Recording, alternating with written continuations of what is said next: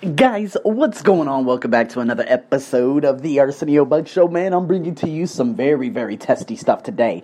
See, guys, I told you in my last podcast yesterday, and of course, these are on off times. I do apologize, but I'm trying to squeeze in so many things uh, right before my trip that's coming up on Tuesday. So, anyways, lots of great news coming up, guys. I'm so excited about so many things that are coming onto my podcast, but I will do that for another day. Today, the focus is the material mask and the sexual mask. Oh, man. Great you driven to a country because of sexual activities? Straight up. I know a lot of you, okay, okay, got it, got it. Out the, my folks out there in America, England, you guys, well, I've never traveled to another country because of sexual activities. However, there are probably some nasty lingerists and some of those nasty sex tours that I that are probably still lingering as snakes. You know, just trying to you know figure out something that they can take and say, "Oh, he said this about me." Well, you know what? I'm all out here in the open. I work with them right now. I work with them right now. And you know what? No, I'm not trying to be friends with these guys over the ages of 50 out here in Thailand because I already know what their sole purpose is here. You know what? Since we're going to talk about it, let's just talk about the sexual mask and we'll get into the material mask after that. So here we go. Sexual mask. Guys, it is a heinous. Yes, I know. Okay, I get it. It's happening everywhere. A lot of things. Okay, we got things like in terms of the dark web, dark internet, all these different things. I got it. I understand it. But you know what? When it's happening before my very eyes, and if someone comes to this country for the sole purpose to engage in sexual activities because they know the color of their skin will take them a very long way in terms of a country, I'm not just only talking about Thailand. I'm talking about the Angeles City, Philippines. I'm talking about the Cebu, Philippines. I'm talking about the Manila, Philippines. Okay, I'm talking about the Cambodia, which a lot of men flock there to buy children. I'm not talking about just have sex. I'm talking about buy children. The Cambodians sell their children out there. How about Myanmar that still has the modern days child slavery that's happening? What about the sex trafficking that's happening amongst all of these countries out here in Southeast Asia, except for the, of course, Singapore? I don't know so much about Malaysia, but of course they're hiding a couple of things too. So I'm just trying to put it all out there. Are you driven to a country because of sexual activities? Now I must admit something. I did think it was going to be easy for me here. I'm going to be honest with you. I'm going to be really, really honest with you. What do you mean easy, Arsenio? Well, the thing is, of course, being in America and only having one girlfriend and being, of course, in what, what's the other um, the other country that, of course, I was in. Um, oh my God, I am so confused right now because someone's literally just pacing by my window. But being in another country, of course, Australia, where people didn't really accept me, I'm like, you know what? In Thailand, I have no problems because I know women will accept me for who I am. Was it that funny? So, guys, no. I came here to Thailand because something told me to. I saw the red flags, I saw the orange flags, I saw the yellow flags that ultimately culminated into a red flag. And I'm glad it did. I'm very, very happy it did. I'm still very, very fortunate and very grateful every day for all the nasty things that happen to me here. Of course, it doesn't happen on a routine basis, but there are people that just come by and, excuse me, and there are some people that just say things that really, really irritate me. And so, how do I deal with this? And it's funny because, of course, I'm going to do a podcast with uh, Selena Celeste, who will be coming on here very, very shortly. But there are a lot of people who are driven by sex. oh, excuse me again. There are a lot of people that are driven by libidos. Listen, I just had my lunch too. So, anyways, there are a lot of people who are driven by the libido. I worked with a 72 year old man, okay? Of course, England doesn't really matter. But his wife was 32 years old. Worked with another guy who was 51 years old. He had a daughter who was 20 years old. And his girlfriend was 18 years old. Worked with another guy. Of course, I worked with three teachers at the same time. They worked amongst each other and had sex with one girl, the front office staff, who was 25 years old with two kids. And they had sex with her, orgy style. Can you believe that? Like, this is. This is, of course, what I see, and this is why I get so pissed off so quickly because of the things that ultimately happen over and over and over. So, what I ultimately, what I'm trying to say here is for men, this mask can drive you to insanity. This mask, especially coming to country, countries like Thailand, could ultimately take everything from you. I'm talking about your worthiness, your inner peace, your true partnership. You're not able to fully fulfill and immerse yourself in a relationship if you continuously go after people or go to a country because you want to engage in sexual activity, that is just not right. And me, I'm fortunate enough to actually go to a country where I'm actually hated the most out of the three countries I've lived in. There's got to be a moment where you guys say, you know what? All of you guys, to be honest with you, all the men out there, you guys can ultimately just switch off that light because you know what? You're a, you're a gift. I hate to really say it for a lot of you nasty, disgusting human beings that actually go to Cambodia to buy children, go to hell. Excuse my French, but go to hell. All right, there's no purpose for you on this planet. And there's nothing I can do with it, and that's all I'm going to say about it because that's a circle of concern. But for those of you who are listening to my podcast and who are thinking about, ooh, I'm going to go to Thailand because I know I can have sex and this and that, it, enough is enough. See, you're not able you're and you're not going to be able to hold on to that true intimate relationship. And you know what? Lewis Howes said a quote. He said the key to figuring out all this, okay, is learning how to be alone, how to love yourself. You need to be in a relationship with yourself first. Oh, I love that. When you're looking for love and validation from the outside, you inevitably lose yourself in the ability to cultivate self love because nothing inside you seems as valuable as what you get from someone else. And this is probably the most difficult uh, um, aspect of it because there are a lot of women in America who are driven by the media who always say, you know what, I need a boyfriend, I need a boyfriend, holidays are coming, I'm going to be alone. No, you are never alone. You were born on this planet alone okay? If that's what the definition, and of course, what Webster and Oxford has created over the past X amount of centuries. There's no such thing as alone.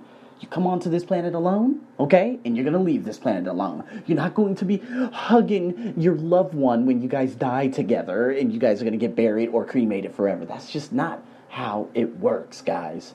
So, what I'm trying to say here is find out what your vision is you know, ask yourself for forgiveness. Say, you know what? Okay, I got all of this stuff out of my system. If I'm a backpacker, if I'm a traveling backpacker, backpacker, and I want to engage in sexual activity, I got it. I understand because I see it around me all the time. But you know what? Even for the men who actually cheat women like objects out there, okay, for those guys that go to clubs to pick up and work in groups to pick up women and have sex with them, it's time to let all that go. And so I want you guys to read that blog. And this is just a rundown. You guys could go to my podcast from, of course, going back in the day. There are some, of course, some sexual mask podcasts that I've actually done on this. This is just a snippet and a rundown. Okay? Now, for those of you who have, of course, I've already pushed that mask aside. Now we're going to talk about the material mask. Now, the material mask, look at it. Just look at it. Look at all the NBA players, the NFL players, all the rich guys. Oh my God, Cristiano Ronaldo. He's so driven by the material mask.